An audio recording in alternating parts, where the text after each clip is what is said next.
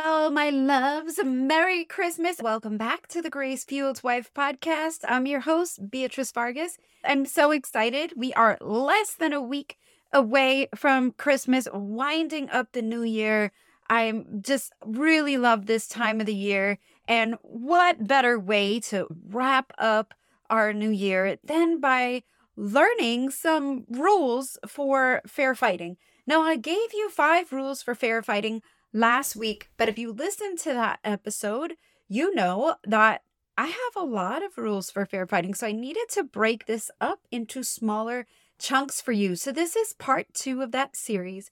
Five rules for fair fighting. You're going to want to grab a notebook and pen for this, and let's jump right in.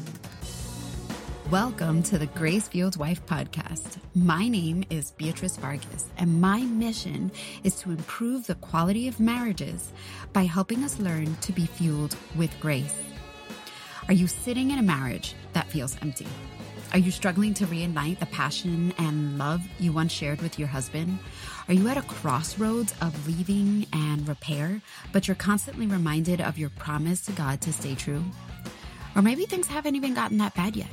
Maybe you don't argue that often, but since you barely connect anymore, you've started to give up hope of ever being happily married again. You might have contemplated or even fantasized about what it would be like to leave. Maybe you're telling yourself that you're just sticking it out for the kids. If this is you, I've been there. My story is your story. I want to help you heal and reignite your marriage while still believing in the promise God gave you. I want you to stay with me, learn from me, internalize the grace, guidance, and interviews so that you can become the grace fueled wife. You can learn more and connect with me directly on Instagram at the Grace Fueled Wife. Now let's dig in to today's show.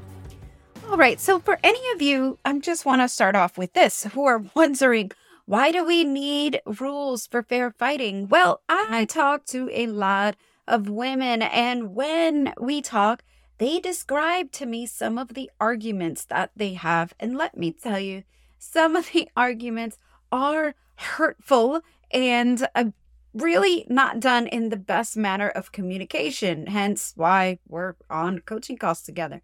And what I, my goal here is for you ladies is to teach you these are some ways that we can fight fair. No marriage is perfect. No marriage will be without disagreement.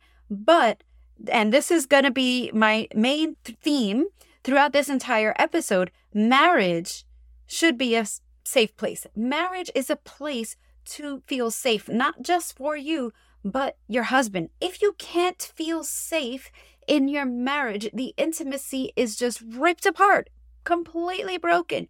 What are you going to do if you feel like you're always fighting, if you feel like you're always on the defensive, if you feel like he's always out to get you, or you're not on the same team, and vice versa?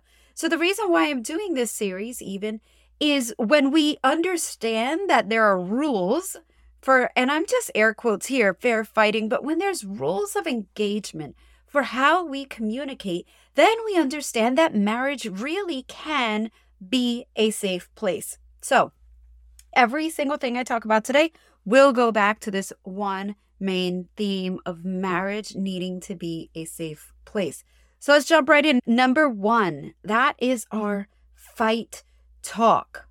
So, when we say things like, you are this, you are that, that is fight talk. Instead of using fight talk, talk about your feelings and how you feel. I feel this instead of you are that. It's a very simple change of words, but what it does is you're not attacking when you say I feel. When you say you are, you're attacking your spouse or he is attacking you. And it's okay to correct him if he says, You are this. Some things we might hear you are lazy. You are an overspender. You are, I don't know. I'm just trying to come up with a couple of things, but things that you might hear either from him or maybe things that you might say to him. So instead of saying you are, it's better to say, I feel this when you do this action because you're no longer attacking him. You're just stating how that action makes you feel. He can't argue with you for the way that makes you feel, right? Well, you shouldn't feel that way. Oh, okay. I mean, I know he could say that, but he can't disregard your feelings. And it's fair to say, that is the way I feel. And that opens up the lines to communication on a different level. If you start to talk about, you know, I feel this way, even for yourself, if you start to think about really what is it, instead of calling him something, calling him a name, what is it that that action makes you feel? Does it make you feel unloved, unappreciated? Does it make you feel unsafe in any sort of way? By communicating that, you are not attacking him, but you're helping him to understand it's it's not a personal attack. That's why we call that fight talk. So remember, we're going to use I feel versus you are. Number 2, we're going to respond instead of react. I'm going to say that again. We're going to respond instead of react. Now, this one might be a little tricky. What do you mean a response versus a reaction? So, I'm going to give you a little example. Uh, somebody tells you, You did a really bad job on that. And you said, I didn't. You did just as bad a job as me. I don't care what you think. You understand how that's a reaction versus a response. The I didn't, that's a defending, like you immediately went into defense mode, right? I don't blame you. I would probably do the same thing. Or you did just as bad a, a job as me. That's counterattacking. Or the I don't care what you think is ignoring. But none of those three things, not the defense, the counterattack, or the ignoring, none of them is a proper response. So what that means is your emotion, you're allowing your emotion to respond to the thing that you were offended by. You did a bad job. Now, a response would be, oh, Really? What what was so bad about it? What do you mean by that? You see how the difference is inviting conversation, inviting some further explanation of the answer. Because it's very possible that the person who said to you, Oh, you did a bad job on this, that person might just be angry at something else. And then when they're forced to think about it, is why, you know, what was bad about it, they might not even be able to give you an answer. The second thing is that by asking those sorts of questions, we're able to grow as people because if we say, Oh, really? You think so? What was bad about it? It shows that we're open and humble enough to accept some sort of correction or criticism. And it diffuses the fight. So you see how defending the reaction can lead to a fight? No, I didn't. You did too mm-hmm. right? That can lead to a fight because that that defense or that counter attack that can lead to another attack. But by just responding and asking questions and being more inquisitive about what it is that the other person is saying, this can now really lead to real conversations. Another one might be like, oh, I don't like you. And so how and a reaction might be, well, ask me if I care. I don't like you either. Or how can you say that after everything I've done for you? Again, you see how this is ignoring a counterattack or a defensive reaction. So those are the things that we're going to avoid. A better thing to say would be, "Oh, what don't you like? What do you mean?" And again, inviting a further dialogue. And I know this is really hard, ladies. I know it's really hard because we feel offended. And when we feel offended, our gut reaction is to defend ourselves. But remembering that marriage is a place to feel safe. When we in, are in a place that we can feel safe, we don't need to be constantly defending ourselves. And this is really, really hard even if you're in a healthy marriage, it's really hard for people, especially who maybe had some unhealthy upbringings, because you might be used to constantly defending yourself your entire life with people that should have made you feel safe. You might have felt like you had to defend yourself around your parents or your brothers and your sisters or your cousins or your aunties. And we're supposed to feel safe in those places. But when we come from places of dysfunction or brokenness, as we all do because we live in a fallen and broken world, we grow up feeling the need to constantly defend ourselves. And then the thing it does is it perpetuates that cycle when our children see us doing it because then we model those behaviors for our children. So being able to respond versus react is going to be a really, really, really important skill for you. Number three, we're going to avoid generalizations. We're not going to use the words always and never. If you ever find yourself using the words always and never, I want you to stop yourself right there. You could say usually, you could say often, but don't say always and never because they're not true. He doesn't always do this thing and he doesn't never do the other thing because what happens when you say that is he will immediately turn around in defense. Wait a minute, what are you talking about? I don't always forget to put the toilet seat down. I don't never remember to get you something on your birthday. Remember that one time five years ago that I did? Like, that's what that's going to cause. And it's just going to cause further argument because you're going to say, oh my God, five years. Okay, great. So you did it once five years ago, right? Can you, you see where I'm going with this?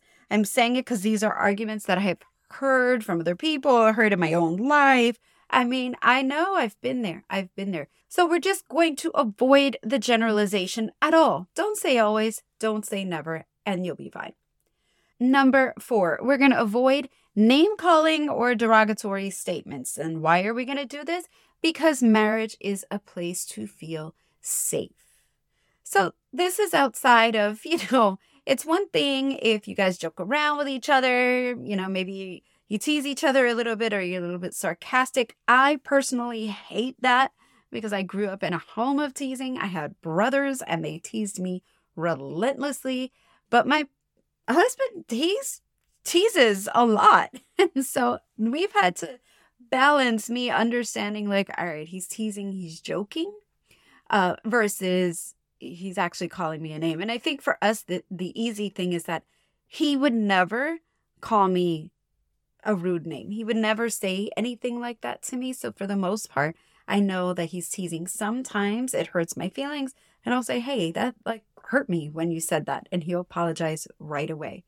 But in order for me to feel safe enough to turn around and say, "Hey, that hurt me when you said that," is that we generally don't call each other names or say anything really rude to each other because it's not helpful. I mean, we're not in the schoolyard. We're not looking to hurt each other with our words. That old saying, sticks and stones can break my bones, but words can never hurt me. That's BS, people. Words hurt, and words can hurt a lot. So if we have a general rule to not call each other names or say, you know, really derogatory or rude things to each other, then we know that we can feel safer in marriage. And again, the goal of these five points is to feel safe in our marriages because that safety in the marriage is really what brings intimacy. And I'm not, again, not just talking about physical intimacy, but emotional intimacy because intimacy can't thrive without vulnerability. And vulnerability is opening ourselves up to be hurt. But in order to be truly vulnerable, like we want to feel safe. We're not going to go out there and be vulnerable in front of a crowd of strangers because we don't feel safe in front of a crowd of strangers. But that intimacy that is built in marriage, that is the place where we can feel the most vulnerable. That is the place where, you know, you show this person your nakedness. You are completely, or should be, able to be completely vulnerable in your marriage. And unless you're able to do that, there is some form of deep disconnect. And these steps are part of the ways that we're going to try to heal that. Number five, I've talked about many times, and this should almost be a given, but you know, here we are. We're going to end with it. And that is physical violence is never allowed. Point blank, punto. Like, that's it. There's no excuses. No, but I was really upset. I just, you know, smacked him. Like, uh, no, it's not allowed. It's never allowed. There's never a reason for it. If you saw your kids and you saw one kid smack another, you'd be really upset. You'd be like, well, what the heck is going on here? We guys, you know, we don't fight. We didn't teach you to fight. Physical violence is never allowed. And this has to be a sacred rule, a sacred rule. Why?